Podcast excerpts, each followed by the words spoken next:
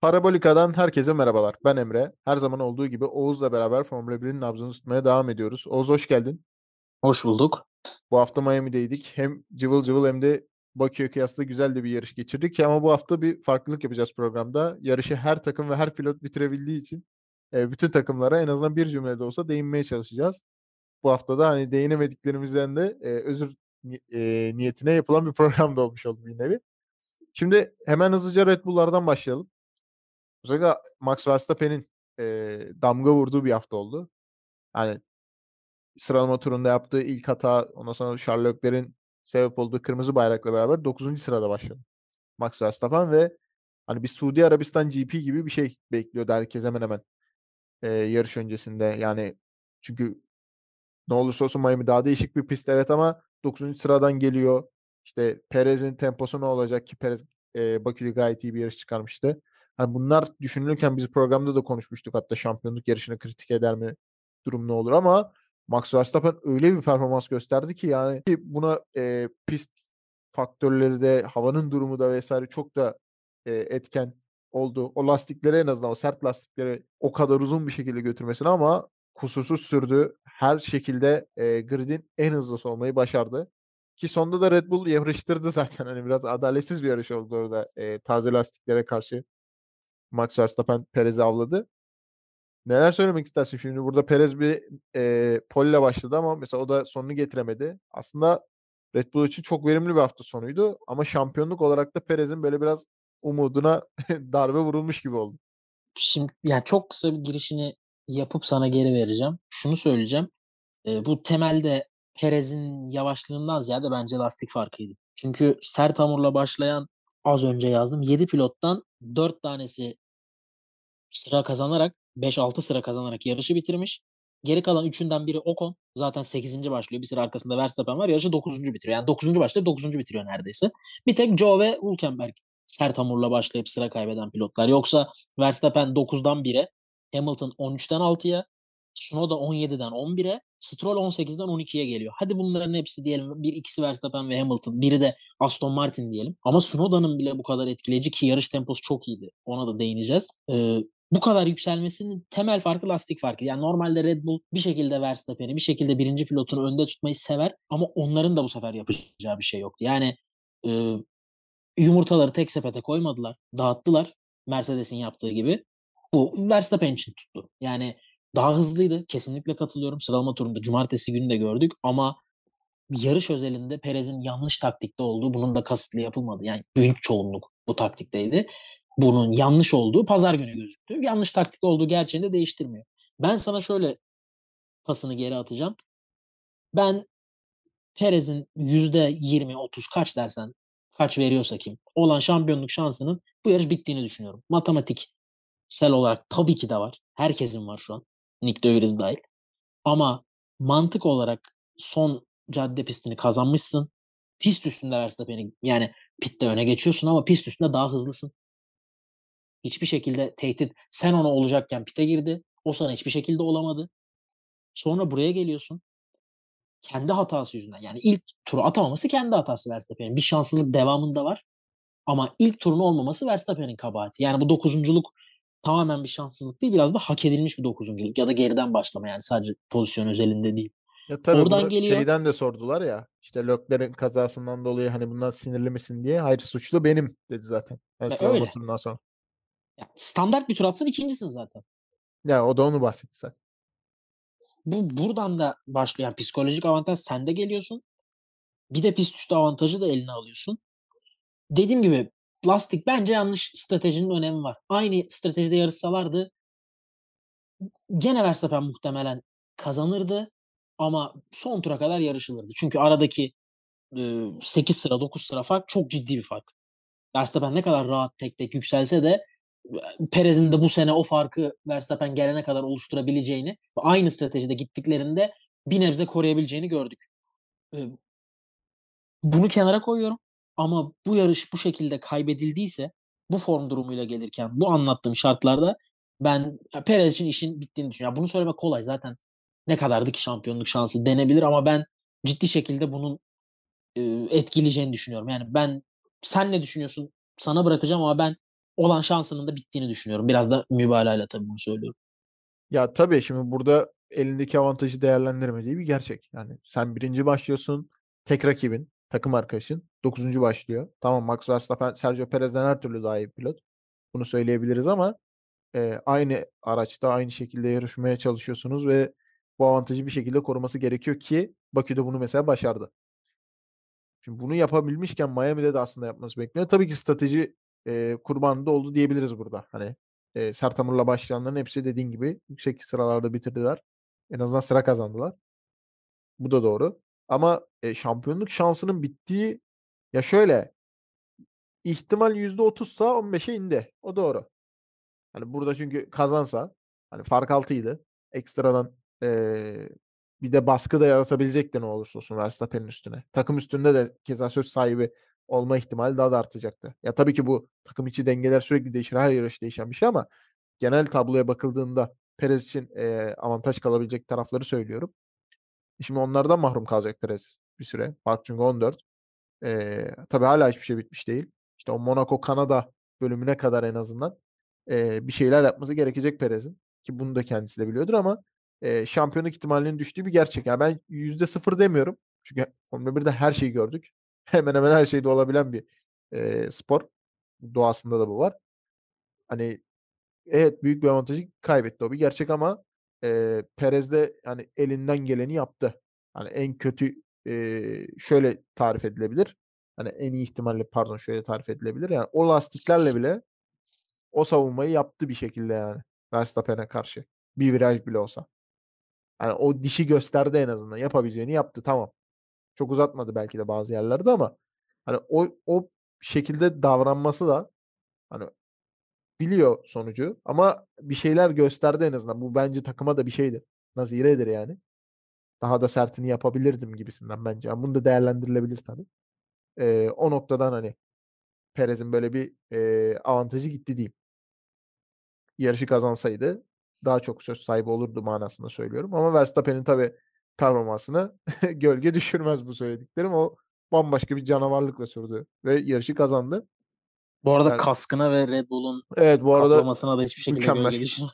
Mükemmel. Yani ben bu şeyleri zaten seviyorum. Yani bu yarışlara veya gidilen ülkelere özel live yapılmasına bence her hafta olsa daha iyi olabilir de ama her hafta bir takım yapsa daha iyi olabilir. Her hafta o biraz masraflı olur ama. Ben mesela Miami özelinde seviyorum ya. O neon pembe ve mavinin kullanımı bence çok yakışıyor. Ya birçok şeye yakışıyor yani.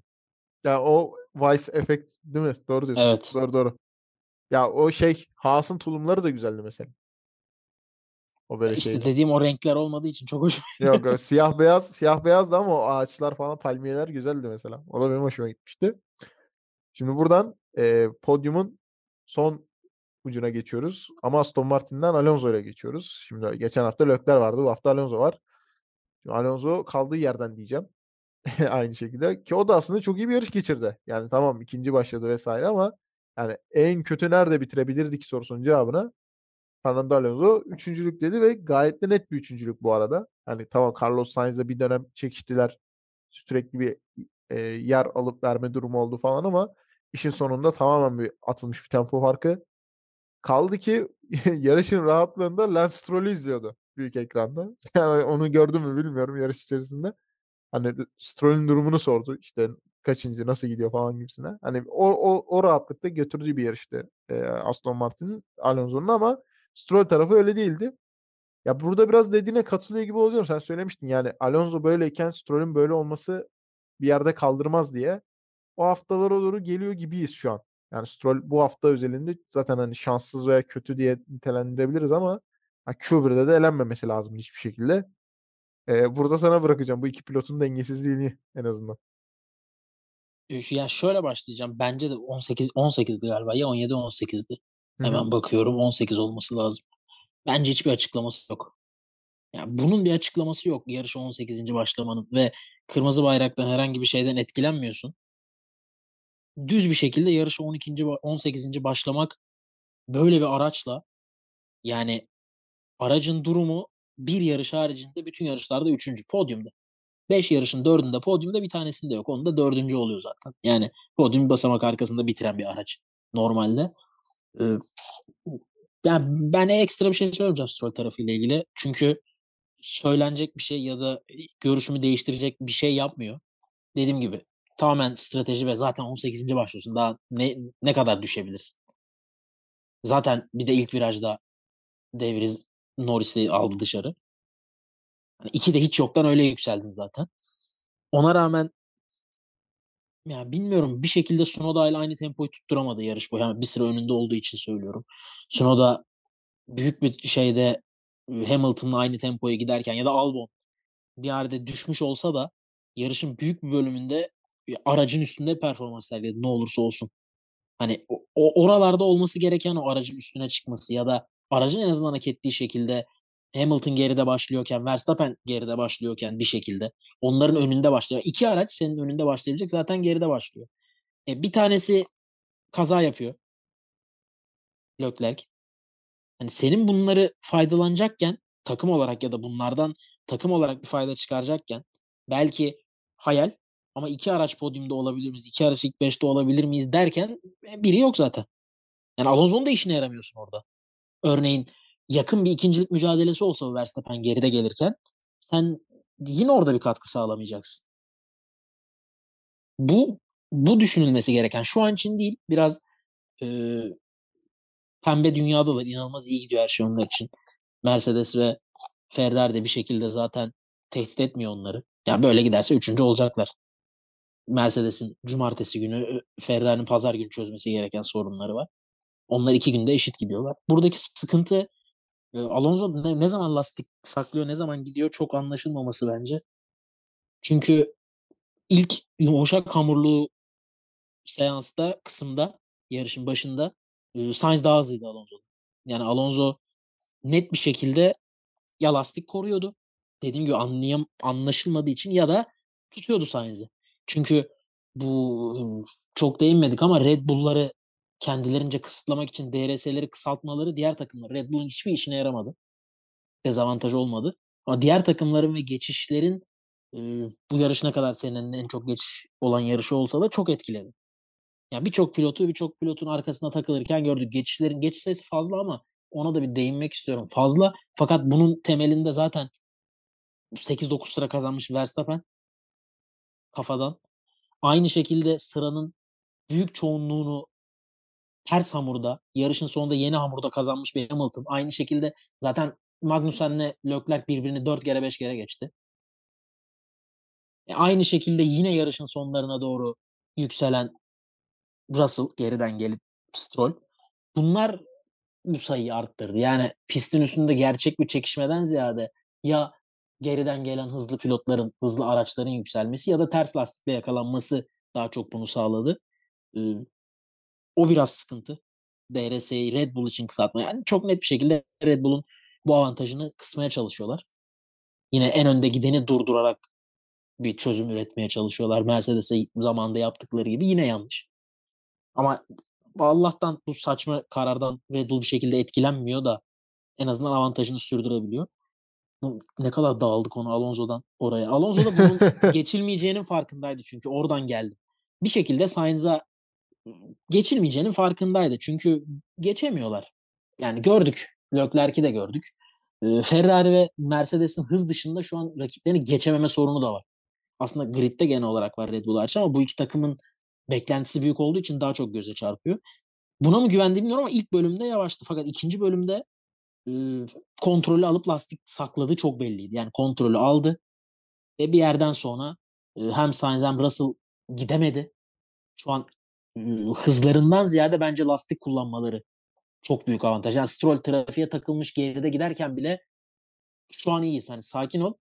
Lastik kullanımı çok iyi ve bir şekilde bu yükselişi 12'ye kadar olanı öngördüler. Yani iki kişiye bir şey olsa puan alacaklardı bir şekilde. Bunu öngördüler. Bu şu an en fazla fark yarattıkları konu bence. Hızı, Alonso'nun yetenekleri ayrı bir noktada ama şu lastik kullanımı, Alonso'nun da yarışın özellikle ikinci bölümünde gördüğümüz gibi, belki de ilk bölümünde açıkçası çok ben ayırt etmedim. Çok anlayamadım diyeyim daha doğrusu ama ikinci bölümde çok netti. Bu çok büyük avantaj onlar için. Yani hızlarından ziyade dediğim gibi bunu Red Bull'a yakın yapıyorlar neredeyse. Belki de Red Bull'la değil geridekilerle yarıştıkları için daha bile fazla şu an lastik kullanımını daha önemsiyor olabilirler. Yani daha iyi yapıyor olabilirler. Çünkü yarışmıyorlar Red Bull. Yani Verstappen kimseyle yarışmadı. Perez hariç her geçen yanından zaten rakibimiz değil diye bıraktı. Alonso da bunlardan biriydi. O yüzden arkadakiler, şimdi Red Bull çıkartıp Aston Martin diğer rakiplerine bakarsak çok ciddi lastik avantajı var. Tabii orada da özellikle Ferrari'nin bu lastik sıkıntısı varken Mercedes'in de tempoyu bir türlü ayarlayamama, araçla ilgili genel problemleri devam ederken Aston Martin'in Red Bull'dan sonra komple paket olan bir araç ve takım olmasının avantajlarını en azından sonuna kadar almaya çalışıyorlar. Alonso için en azından bu geçerli ama Stroll'de durum değişkenlik gösteriyor. Deyip buradan Mercedes'e geçiyoruz. George Russell 4. oldu. Kaldı ki Lewis Hamilton'la 6. oldu ki Lewis Hamilton Q2'de de elendi. Öyle de bir durum var. O da ona da değinelim. 2 haftadır bırakıyorlar birini. Yani Q2'de. Evet, 2 haftadır bir araba komple orada. Yani şeye döndük ya. Geçen sene işte Q1'de elenen Hamilton'lar oluyordu. Suudi Arabistan'da özellikle hatırlarsan. Magnussen'le çekişiyorlardı falan. Şimdi bu hafta roller değişti. Onu Ferrari'ye geldiğimizde konuşuruz ama şöyle bir durum var. Yani bunu mesela Red Bull geçen sene şampiyonluk yarışı böyle daha alevlenirken hani sene başlarında çok yapıyordu. Cumartesi bırakıyorlardı. Pazar tamamen bir Red Bull dominasyonu oluyordu. Özellikle Ferrari'nin hızlı dönemlerinde yani ilk haftalarda. Şu an Mercedes biraz onu yapıyormuş gibi geliyor. Yani cumartesi günleri evet işte araçlardan biri Q3'ü göremiyor özür dilerim. Ama bir bakıyorsun ikisi de puan almış bir şekilde. Ve hani böyle şey de değil. Hani Mercedes işte 10. olmuş Hamilton. Russell da 8. olmuş değil. 4-6, 5-6, 4-5. Hani bu dengede ilerliyor. Yani bu benim biraz kafamı kurcalıyor. Şöyle ki kafamı kurcalama sebebi de şu. Toto Wolff mesela George Russell Q3'e kaldı. 6. başladı galiba yanlış hatırlamıyorsam. Şeyi söyledi. Sürpriz oldu bizim için dedi. 6.lık. Yani 6.lığı sürpriz gördüler sıralamada. Şimdi oradan buraya gelince hani insan şaşırıyor yani. 6.lık sürpriz görüp nasıl bu takım 4-6 olabiliyor? İşte bu da Mercedes olmasının sebebi de bu. Onlar da Imola'ya güncelleme paketiyle gelecekler. Komple bir farklı bir araçla geleceğini söyledi aslında Toto ve onların da ama çok da bir şey değişmeyecek dedi. Yani çok bir anda çok da hızlanmayacak. Ya tabii. Ön mü aldı bilmiyorum. Biraz ön alma mı yaptı ama. Uzun vade için muhtemelen onu söyledi. Ama hani şeyleri de var. Beklentileri iyi kötü var. Ya bunu da gösterdiler. Tempo olarak da yani Ferrari ile eşit gibilerdi bu hafta. Hatta daha iyilerdi. Yani ben şöyle bir şey söyleyeyim. Bence tempo olarak Aston Martin'den de iyiler. Ama değil o mi? Tempoyu çok kısa sürede lastikleri aşındırıp yapabiliyorlar. Bunu Azerbaycan'da dikkat ettim. Bu yarışta da Hamilton öne açıldığında Azerbaycan'da temposu çok iyiydi. Çok hızlıydı. Ama ya kalabiliyorlar birinin arkasında. Kopmuyorlar. Yani Aston Martin'e de Ferrari'nin işte arkasında kalabiliyorlar. 12 tur yapıyorsun. Örneğin evet. Bunu orta hamurla sen 12 tur yapıyorsun. Aston Martin aynı tempoyu, aynı dereceyi 25 tur, 26 tur yapıyor. Ya senin tabii stint uzuyor orada. Aynen öyle. Senin 3 yani bu da şuna gidiyor. Biz gidebiliyoruz ama gidersek yarışta 3 pite gitmemiz lazım. Gidebildikleri tempoyu lastik tüketiminden dolayı gidemiyorlar. Ama Aston Martin aynı tempoyla ya şu an en yakın onlar diye aynı tempoyla o süreye gidebiliyor gitmesi gereken. Yani belki daha hızlı Aston Martin belki daha hızlı gidecek. Elinde o marjı var ama bunu lastikleri tüketmek için yapmıyorlar. Ki bence öyle durmuyor. Yani özellikle Stroll tarafında bunu dengelemeyi zor yakalayabilirlerdi. Ben çok bir fark yok Alonso ile aralarında. Bu konuda. Hız olarak demiyorum. O yüzden muhtemelen Aston Martin maksimumuna çok yakın bir şekilde uzun stintler gidebilirken Mercedes maksimumunda gidemiyor. Maalesef. Yoksa özellikle yarış temposunun maksimumu bence fena değil. Yani şu an ikinci araç olmaya bence yakın gibiler. Ki bu yarışta da gördük. Hamilton bir türlü Albon'dan kurtulamadı ki. Russell pist üstünde Sainz'i geçti. Ferrari yani kağıt üstünde en hızlı ikinci ya da üçüncü araç gibi gözüken belki artık değil ama yani ben yarış tempolarında bir sorun olduğunu düşünmüyorum. Bence memnunlardır ama onlar şöyle ya Red Bull'u yakalamak için sanki Mercedes ve Ferrari'nin bir araç yapıp birleşip Cumartesi günü güçlerini birleştirip Ferrari üzerinde işte Verstappen'i sıkıştırmaya çalışıp geçerlerse Perez'i geçip pazar günü de hızlarını biraz daha Mercedes'e aktarıp ama Mercedes gene lastik tüketimi yapamıyor. Aston Martin'de kapmamız lazım. Gücü birleşirse olabilir. Ya Voltron oluşursa belki. Aynen öyle. Öyle bir şey çıkıyor. Bak burada Mercedes'le alakalı da şöyle bir yani şimdi bu hatırlatacağım olay komedi olsun diye değil ama yani o umudu görmek amacıyla söylüyorum. Belki de çok iyimser baktığım için. Hatırlıyor musun? George Russell Alonso'nun peşine takıldığında Alonso'nun önündeki Perez mi diye sordu. Hatırladın mı onu? Logan Sargeant oldu ortaya çıktı sonra. Yazık be. Orada bile aslında hani şey var takımda. Yani umut var. Herkes iyi kötü. Acaba yani bir an afalladılar da hatta. Ama biz o kadar Red Bull'lara hızlı mıyız? Red Bull'lara bu kadar yakın mıyız? Düşündü bir anlık ama yani en azından George Russell iyi bakabiliyor. Yani ben buradan bunu gördüm. Yani onu sorması da tamam hani belki merak amaçlı sordu vesaire ama direkt Perez mi ya o demesi de hani bir şaşırttı. Abi, düşünüyorlar demek kafalarında var bir şeyler Mercedes. Geçen sene o şekilde başlayıp yarış kazanabilen bir takım yani.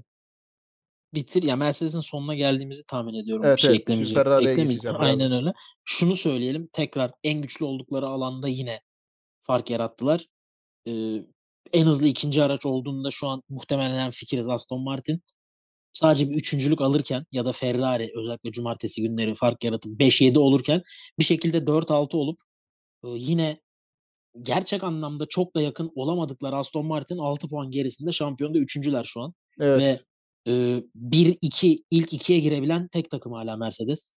Yani 1-2 Red Bull'lar dışında bir kere Hamilton olabildi. Onun dışında ilk 2'yi bırakmadılar. Hani en güçlü oldukları yer hala dayanıklılık ve pilot kalitesi, kadro kalitesi. Burada da şu şekilde bile bir şekilde farkını gösteriyor yani. 6 puan geridiler sadece Aston Martin'den. Yani işte burada da biraz... Her yarış podyuma çıkmıştı Aston Martin. Yani öyle düşünmek lazım. Azerbaycan hariç. İş orada biraz Stroll'e kalıyor. Stroll'ün orada birazcık daha fazla performans vermesi gerekiyor ama tabii ki bu Mercedes'in yaptığı işi küçük düşürmüyor ki ben zaten başlarken de söyledim. Yani bu takım sıralamada bir arabayı bırakıyor ama iki araç bir şekilde o puanı alıyor. 4-6, 4-5 olarak. Bu zaten kafa kurcalayan bir durum. Daha da güçlenmelerini ben şahsen isterim ve beklerim. Çünkü Mercedes gerçekten bu grid'e renk katan bir takım.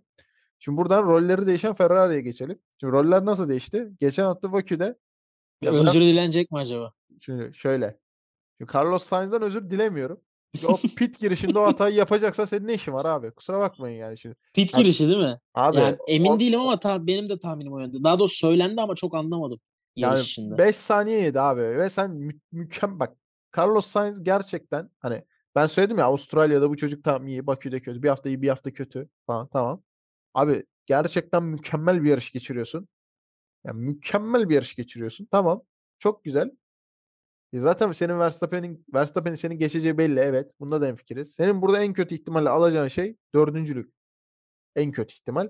Hadi ihtimal Alonso'yu geçtin üçüncüsün. Bak podyumun var yani. Ya podyumsun ya dörtsün. Olan senaryoda. Abi ceza yedi. Ondan sonra aracın temposuyla bir düşüş başladı. Serbest düşüş. Yani Sainz'i daha göremedim ben ondan sonra. Sonra Russell geldi geçti. Bak şöyle bir şey var. Senin yani dediğine paralel olarak şunu söyleyeyim. Sen hemen devam et. Sainz'in düşüşü Leclerc'in çıkışına denk geldi. Evet. Sanki bir buton var. Hani sadece bir araba gidebiliyor. Yarışın başı için bunu Sainz'e kullandılar. Leclerc çok kötüydü. Ki aynısını Vasseur de söylüyor zaten.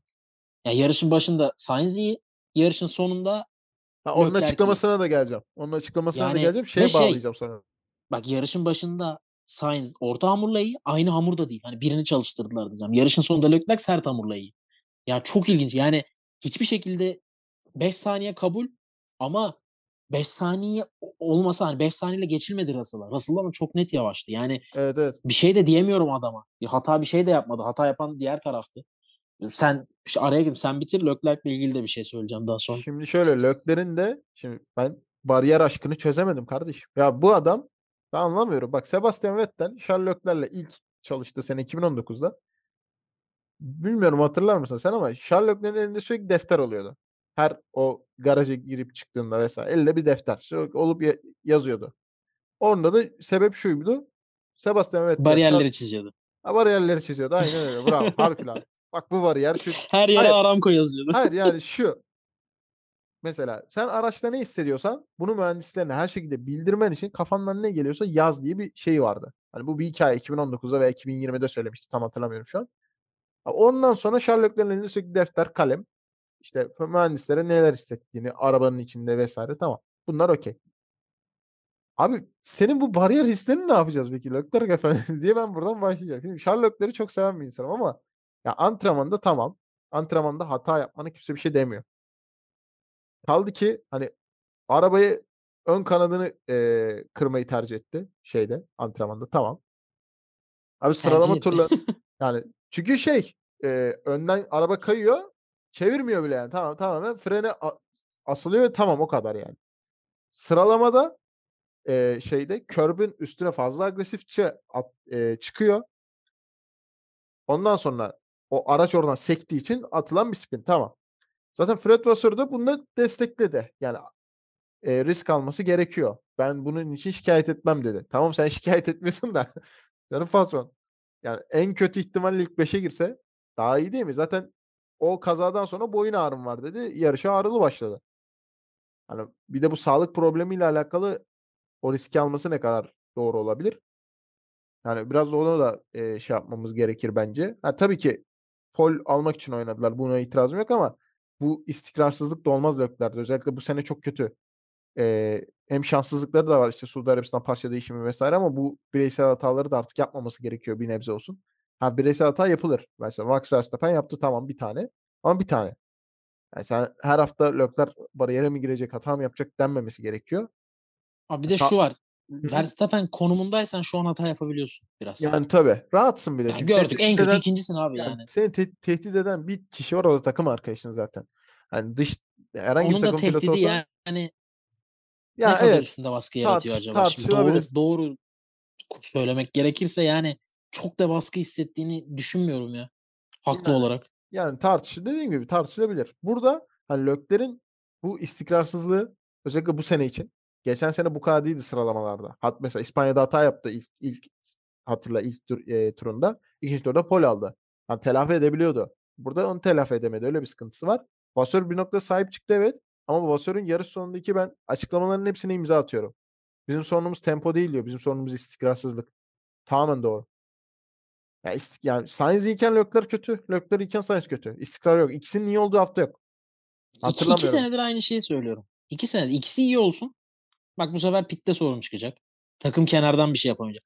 Bu 2 senedir aynı. Bak, geçen seneden beri aynı şey söylüyorum. Böyle devam edecek. Bu kaçıncı? 5. mi 4. mü? 5. hafta oldu değil mi? 5. yarış oldu. İkisinin de iyi olduğu yarış yok. Hala bak. 5 hafta oldu. Yok. Bak diyorum ikisi de iyi olsun. Yani, bak şeyi görmüyoruz. Bu sefer yani. Kenar patlayacak. Bak şeyi görmüyoruz. Hani mesela ikisi iyi oldu. Şimdi takım yapısı değişti ya en azından Vasseur'la beraber bir kısmı, büyük bir kısmı diyelim.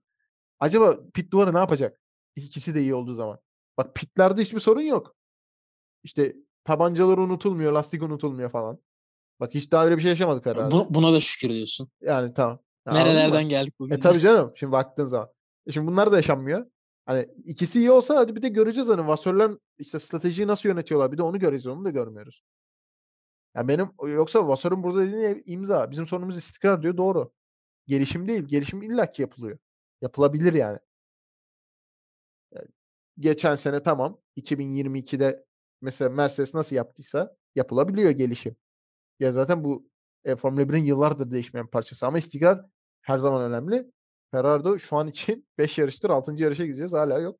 Orada Vasseur'u da işte yeteneğini de deneyimleyemiyoruz burada. Ferrari yeteneğini en azından Alfa Romeo'da zaten biliyoruz ama en azından öyle bir ön bilgi veremiyor şu an bize ama Sherlock'lara da buradan bir uyarımızı bırakalım. Sainz'a da en azından yarışın ilk bölümü için bir tebrikler mesajını da burada bırakalım. Buradan da diğer takım olan Alpine'e geçelim. Şimdi Alpine'ler Q3 yaptı ikisi de. Şimdi bu zaten ayrı bir başarı bence. Tamam. Son haftalarda biraz inişli çıkışlı. Hatta daha çok inişli bir performans olsa da ikisi birden Q3 yaptı. İkisi birden puan aldı. Esteban Ocon'un performansı bence mükemmeldi bu arada. Yani o şekilde o lastikleri de en azından idare edebilmesi. Dediğim gibi çok fazla etken vardı zaten. Bunu Verstappen'le de konuştuk. Ama sonuçta bunu da idare etmeyi başardı. bir de şeyleri de beğendim ben Ocon'un. Yani mesela Sainz'la da çekişti bir iki kere. Alonso'yla da keza benzer durumlar oldu. Yani onlarda da yeteneğini tekrardan bir gösterdi.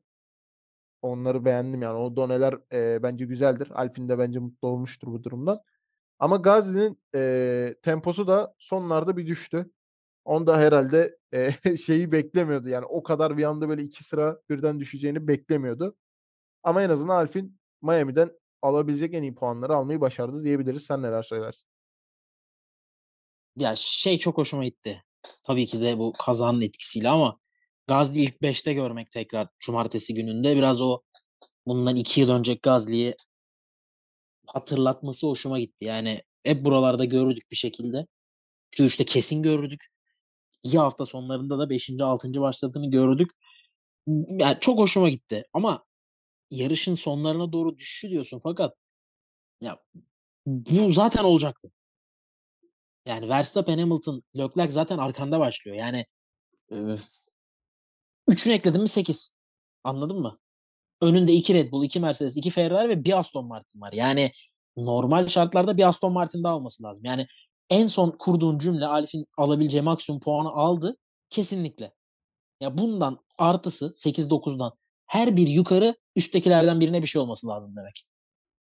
Ya senin yo, belki yarışarak... Leclerc'e belki hani Leclerc'e ve Hamilton'a belki direnebilirler diye düşündüm. Hamilton'a direnemezlerdi yarışın sonunda orta ara geçtiğinde. Yani mümkün değildi. Taze hamurdan dolayı Hamilton şöyle düşün ama... Ocon'la bir saniye barajında çıktılar pitten. Ocon'la bir saniye barajında çıktılar. Yani hiç Ocon yani direnmekte zaten arkasına çıktı. Ciddi bir tehdit bile olmadı neredeyse.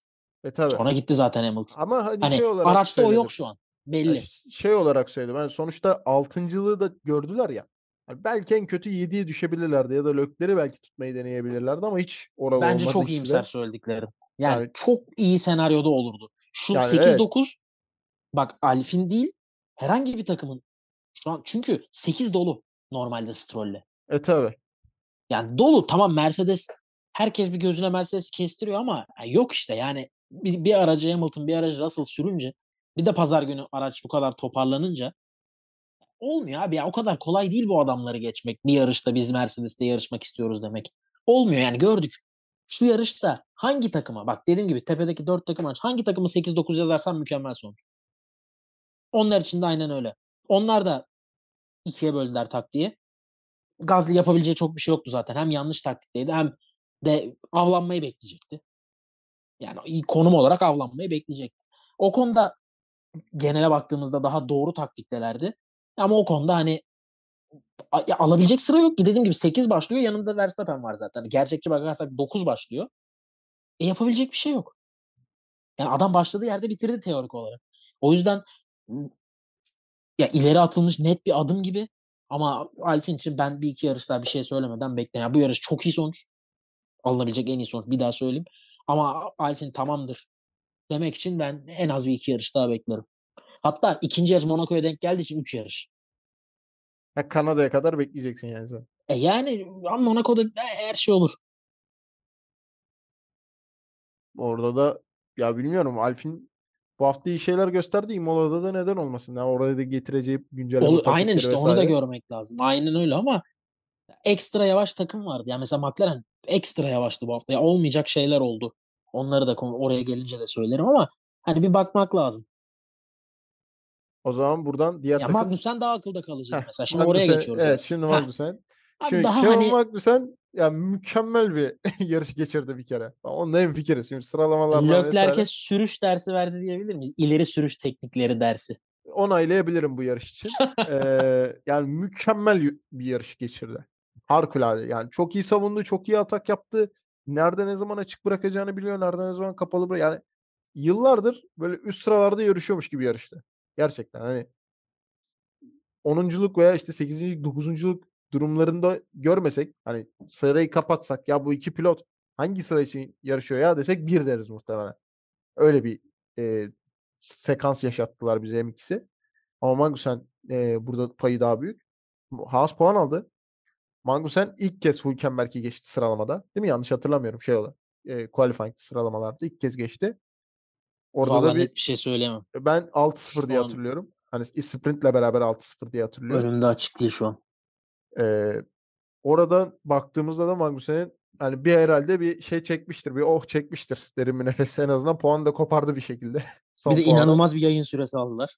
Tabii o da yani sürekli yani gözler televizyonda gözükme olarak şu arka sıradakileri Alfa Romeo, Williams'ı, McLaren'i, Alfa Tauri'yi düşünürsek Alpine bile hatta iyi yarıştılar da hani ağzı sürekli Leclerc'e. O biraz yarışın da işte böyle çok sürekli geçişe ve atağa açık olmasıyla da alakalıydı ama Magnussen Verstappen'den sonra bence günün en iyi pilotlarından bir tanesiydi. Kesinlikle katılıyorum. İlk üçe koyarım yani. Ama ya ben 2 ya da 1 bile yapabilirim yani Verstappen'in. Tabii ki de hani. Ya Verstappen zaten o yüzden. Magnussen'in ya yaptığı çok fenaydı ya. 10'unculuk bir de. Aldı yani sonuçta tamam. Ki oralarda gezen, şimdi Yuki Tsunoda'ya değiniriz bir sonrakine. Oralarda gezen bir pilotu geçmeyi başardı bu sefer. Ki en son puanını Suudi Arabistan'da aldı diye hatırlıyorum. O da bir puandı. 10'unculuktu. Bu da 10'unculuk. 2 puan oldu o da. Hulkenberg puanı alamadı. Bize tabii onun için yarış 2 turda alsa 12. bitirecek. Onu da söyleyeyim. Hem Stroll hem Tsunoda'ya geçilecek. Magnussen yani, içinde. Ucu ucuna son demleriydi. Oldu. Aynen öyle. Ucu ucuna getirmiş oldu. Haas doğru yolda. Çok kısa şunu söyleyeceğim. Soracağım bir de. Tabii buyur. Abi Leclerc ve Magnussen sanki ters gibi değil miydi? Yani hızlı araçla artık zamanı geçmiş son demlerinde Magnussen Ferrari'de ve onu avlamaya çalışan genç yetenek daha yavaş araçla fabrika aracı olmayan bir araçla onu sıkıştırıyor gibi. Sanki ters gibilerdi. Yani, evet. O hikaye biraz benim için buruk ama maalesef. Evet ama yani bir yandan da hani acaba Günter Steiner şey diyor mudur? Lan bırak. Yani bırak gitsin. Biz işimize bakalım. Yani şurada vereceğin nokta 5'i verme.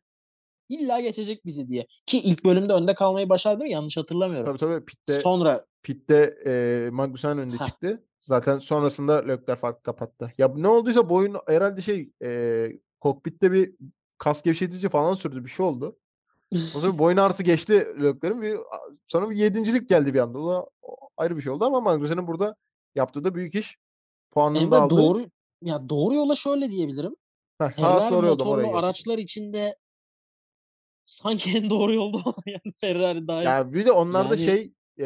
radikal kararlar vardı ya işte pit duvarı küçük, $250,000 kar. Hulkenberg'in gelmesi de radikal. Yani burada ben şahsen eleştirdim. Yani çok can düşünmüyordum. Mick Schumacher'in gitmesi, Hulkenberg geldi ki baktığımızda da kaza falan henüz yani büyük bir kaza yaşamadı en azından Mick Schumacher'in aracı ortadan ikiye bölmesi gibi bir şey olmadı.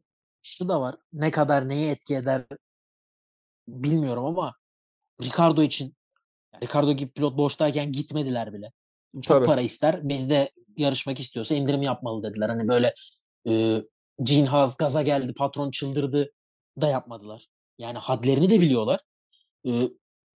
Doğru yoldalar. Yani çok belli. Çünkü öndeki zaten 8 tekrar söylüyorum. Ya bu çok basit bir matematik. 8 slot kapalı birine bir şey olmadığı sürece neredeyse. Geriye yarıştığı markalardan biri Alfa Romeo, biri Alpine. Yani direkt 2 marka. Geri kalanlardan birisi Williams. Şampiyonluklar yaşamış bir marka. Diğeri McLaren. Geriye burada senin dengin kağıt üstünde Alfa Tauri kalıyor zaten. O da açık ara en iyi takımın ikinci takımı şu an. Yani şurada Haas'ın özellikle bu Schumacher'li Mazepin'li yerden buraya gelip şu mücadeleyi vermesi bence çok büyük başarı. Ve kesinlikle doğru yoldalar. Hulkenberg'i çok takip edemedim bu yarış. Ne yalan söyleyeyim. Yani çok bir fikrim yok. Bir şey söyleyemeyeceğim. Çok radarıma girmedi. Yani daha farklı yerler daha karışıktı. Buradan taş mı attın şimdi Hulkenberg? Yok yani umurumda değil gibisinden ya. Yani. Yani şöyle az önce 12. başlayıp 15. bitirdiğini gördüm. Sert lastik taktiğiyle. Tek diyeceğim bu. Yani o çalışmamış onda. O da bu haftanın en azından şanssız isimlerinden biri oldu. Ya, puan alabilirdi belki ama tempo olarak çok... Bu arada medium'la en çok tur atan pilotlardan biri. Evet. Yani 33. turda değiştirmiş sert lastiği medium'a geçmiş. 24 turda öyle atmış. Ya bu şeylerde oluyor ama alt takımların çoğu bu riskleri biraz deniyor ya. Bence onunla da alakalı. Bir de şeyi de görmedik. Şimdi programı herkese değinmek için de burada jestimizi de yapıyoruz. Çünkü pilotlar da bize jest yaptı aslında. Hiç kimse yarış dışı kalmadı ama. Ya bir güvenlik aracı olsa ne olurdu acaba? Ben onu çok merak ettim yarış içinde ama. Yani çok da fazla böyle her şey olabilir gibi bir durum da vardı yani. Her şeye açıktı. Bütün şeyler olabilirdi yani. Nasıl diyeyim? Yani yeni lastikle herkes ara kapalıyken bir Hamilton görmek isterdim. O şekil bir şey olabilir. Ya da yarışın az turu kalmışken bir Russell'ın Alonso ile mücadelesini. Değil mi? Hani o tarz böyle senaryolara çok açık olabilirdi yani. O yüzden bir olur mu acaba dedim ama o fırsat olmadı deyip her zaman o 10'unculukta gezinen bir pilota geçiyorum burada. Ya 10 ya 11. Evet ya 10 ya 11. Evet. Yuki Tsunoda ve Alfa Tauri birleşiminden. İyi bir paket yani çıkıyor şu an ama Nyck de Vries hiç oralı değil. 18. bitirdi. Ya, halı sahaya adam çağırırken yaz beni derler ya. Tsunoda da yarış başlarken 10-11 yaz beni. Oradayım yani. Ya 10 ya 11. Yaz beni oraya. Abi inanılmaz ya. Ya bu geçen sene George Russell'ın böyleydi. Ya 3 ya 5 mi oluyordu? Ya 4 ya 5 mi? İlk 5'te oluyordu bir şekil. Sezonun ilk yarısında. Özellikle George Russell'ın. Yuki Tsunoda'da da biraz öyle ya. Dediğim gibi ya 10. ya 11. Arası yok yani. Ve sürekli oralarda aslında Alfa Tauri'nin de görmek istediği bir şey bu. Yani o puanı kovaladığını görüyorlar ve bunu yapabildiği için de mutlular ama diğer pilotta o olmuyor gibi şu an. Ben De Vries'ten çok ümitliydim ama henüz hiçbir şey gösteremedi. Ya Yuki Tsunoda artık böyle gitgide ağırlığını daha da koymaya başlayacak bu gidişle. Şimdi bir de gidecek. Frans Tost falan gidecek. Yani çok böyle her şeye açık bir takım aslında Alfa Tauri. Yuki Tsunoda da keza öyle. Bilemiyorum. Çok kısa geçeyim hemen. De Vries beni çok üzüyor. Değil mi? Hem ayak kırıklığına uğratıyor hem üzüyor. Tsunoda'dan yani mutluyuz yoksa. Yani Tsunoda bunları yapması lazım zaten. Hani 2 yıl. Tsunoda aracın önünde şu an bence. Değil mi? Bence de. Ya öyle gözüküyor. Yani De Vries bize çok bir şey veremiyor. Kabul. Tam bir veri sağlayamıyor açıkçası maalesef. Ama Tsunoda aracın önünde gibi hissediyorum. Bu yarış biraz zamanları takip ederek, turları takip ederek izlemeye çalıştım. Arada böyle benim 2-3 yarışta bir yarışım gelir. Full orayı takip ederek giderim. Önü açıkken dediğim gibi Hamilton önündeydi genelde bir iki sıra. Çok yakındı tempo. Yani Albon'dan kurtuldu mu? Yok ediyordu. Tak tak. İşte birini mi geçti? Tak tak. Tak tak. Hani hep biri onu tutuyordu yani. Kurtuldu mu gidiyor? Kurtuldu mu gidiyor? Dediğim gibi Hamilton hep önünde olduğu için onu da takip ettim. Yakın tempolar bence çok iyi bir yarıştı. Yani 11 10-11 10-11'de 3 kere 11 kabul. Puan alamıyorsun. Ama bu şekildeki bir Tsunoda kalır bir sene daha. Bir sene daha oturur burada. De Vries dediğim gibi üzgünüm. Sevdiğim pilot, bir şeyler beklediğim pilot ama sanki bir kerelikmiş gibi şu an Williams da gösterdi bize geçen sene Monza'da. Ya bunu da söylemek lazım şu aşamayı. Tabii. Sezon hala uzun. Her şey olabilir ama dediğin gibi şu ana kadar gösterdiği. En azından cumartesi günü Tsunoda'ya geçti. Yani öyle bir kendine bir payı verebilir. Aynen. Takım içinde de bir artı Q2 yaptı. Bir artı kazanabilir.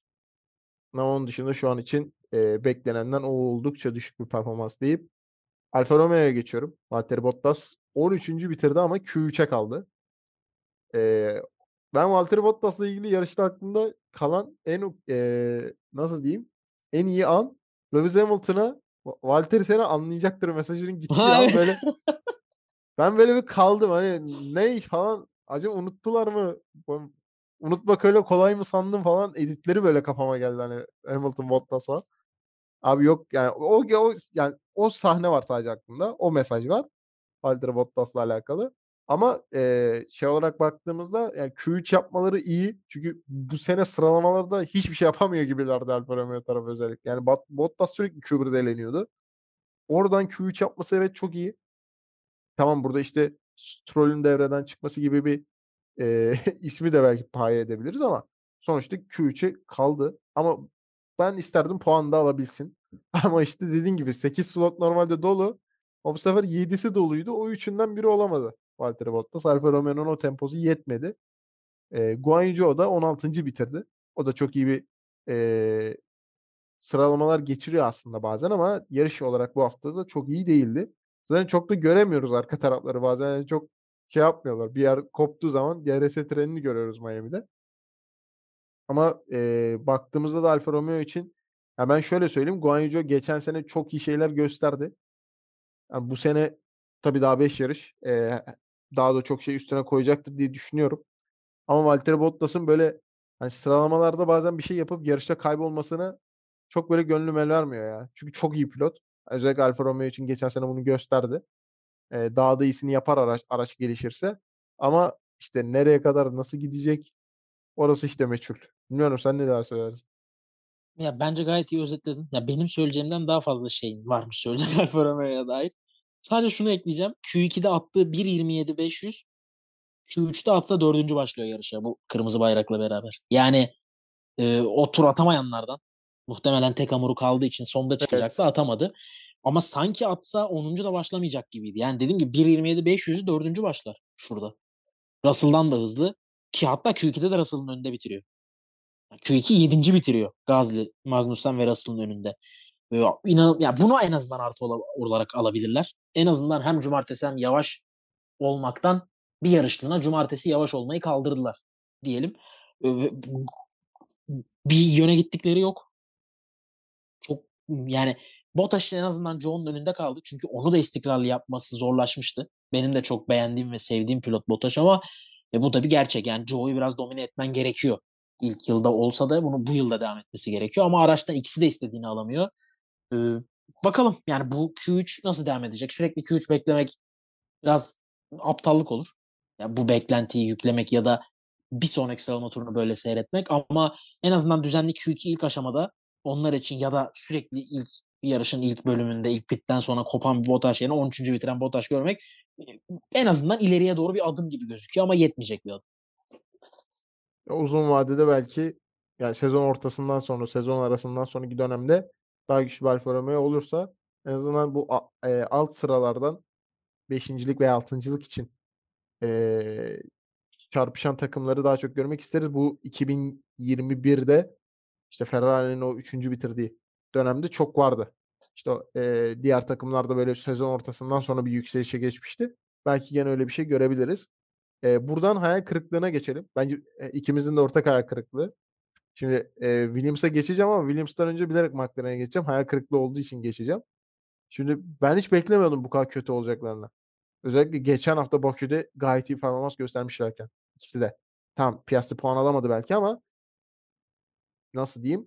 Puan alsa nasıl aldı demezdik yani. Öyle bir iyi bir temposu vardı ama bu hafta ikisi de yoktu. Miami hiç gelmemiş gibiydi yani McLaren.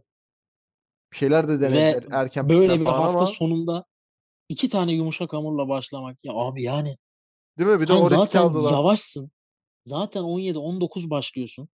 Yarış 17-19 muydu? Kaçtı? 17-19'du galiba. 16-19. 16-19 değil mi? Doğru evet. Başlıyorsun. Abicim sen nasıl yani yumurtaların aynı sepete koyacak kadar nasıl bir simülasyon yaptınız? Nasıl bir bilgisayarda çalıştınız da buna güvendiniz ya?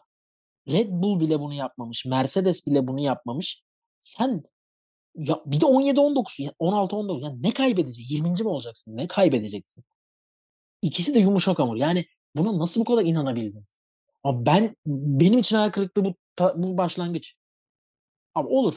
Olmadı. Uymadı araca. Kabul. Yani Norris bile 16. oldu. Kabul. Ama yani sen 4. turda bitti ya yarışın senin. Bitti abicim yarışın.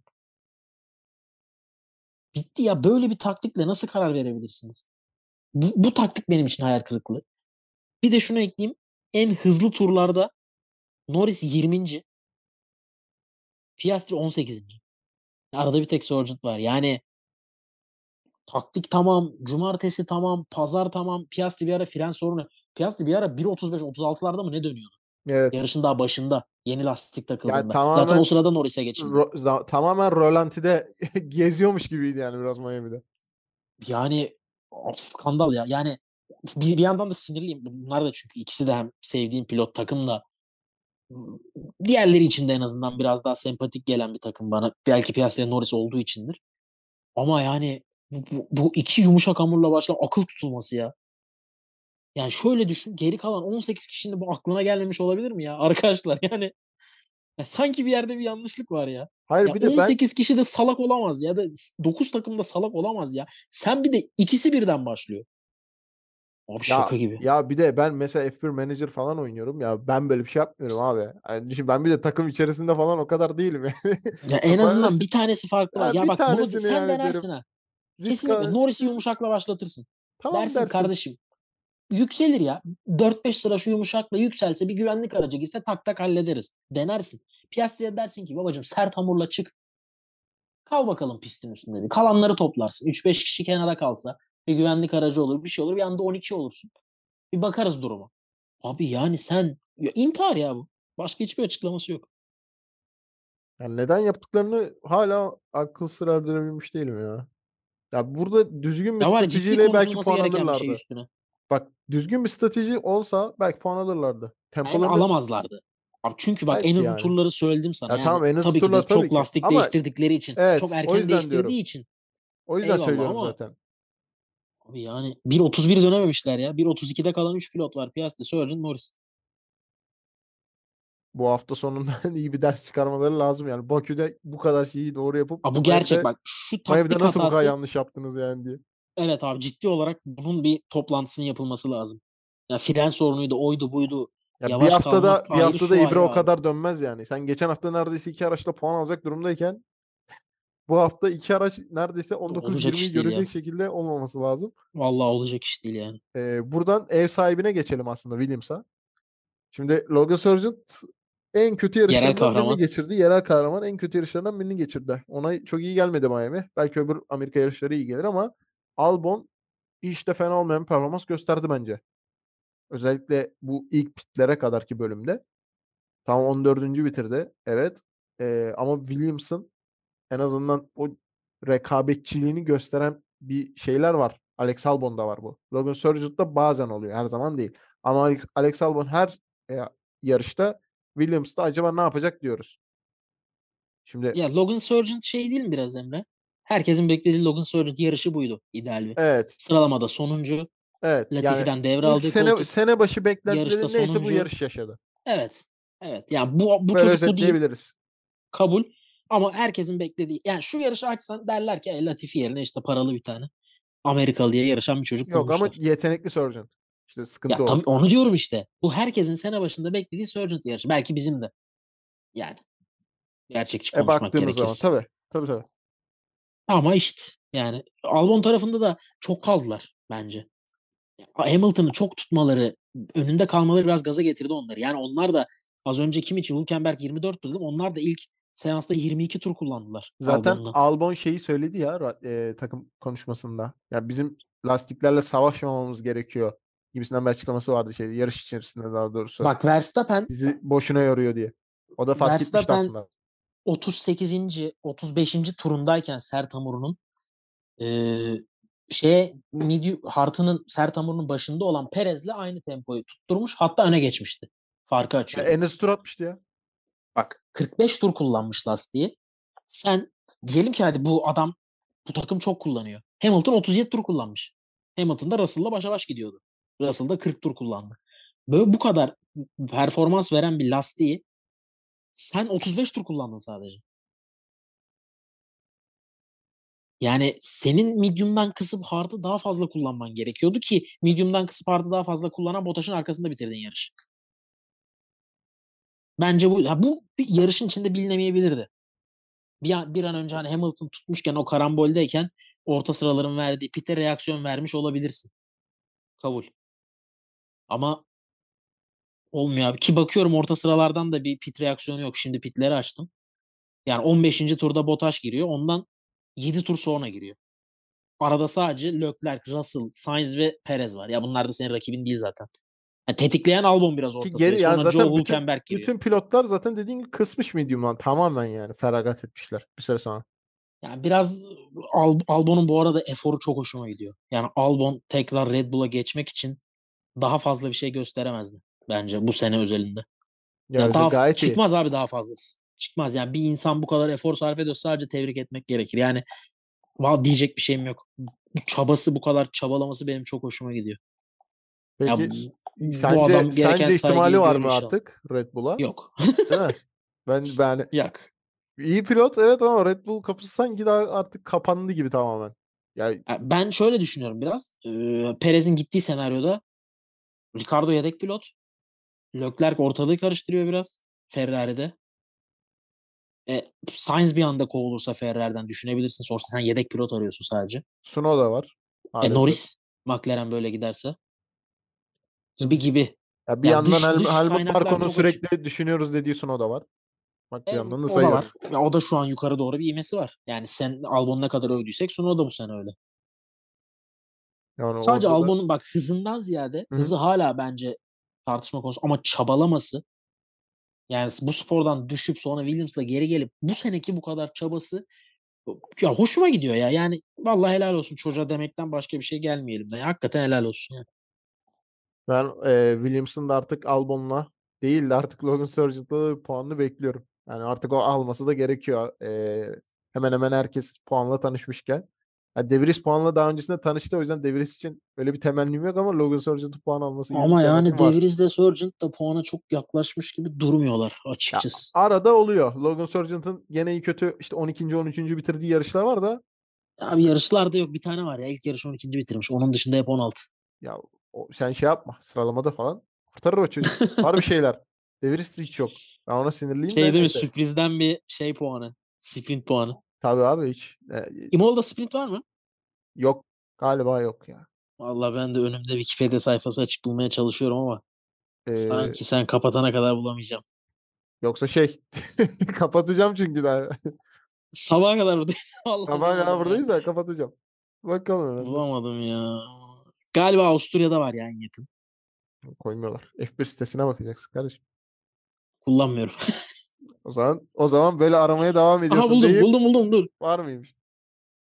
Bulamadım. Yok peki teşekkürler. Teşekkür ediyoruz. O zaman bu haftalık bizden bu kadar. Bütün takımı konuştuk değil mi? Atladığımız birisi var mı? Bak sonra hak şey olmasın. Bize saldırmasın fanlara. Tamam herkesi konuştuk. Hayır kimse bize hiçbir ithamda bulunamaz. Her pilota tek tek değindik. Daha ne diyelim yani. Bu haftayı kapatıyoruz. Bir sonraki yarış İmola'da görüşmek üzere. Oğuz katıldığın için de teşekkür ediyorum. Ben teşekkür ediyorum. Böylelikle de kapattık. İmola'da tekrardan görüşmek üzere. Hoşçakalın. Hoşçakalın.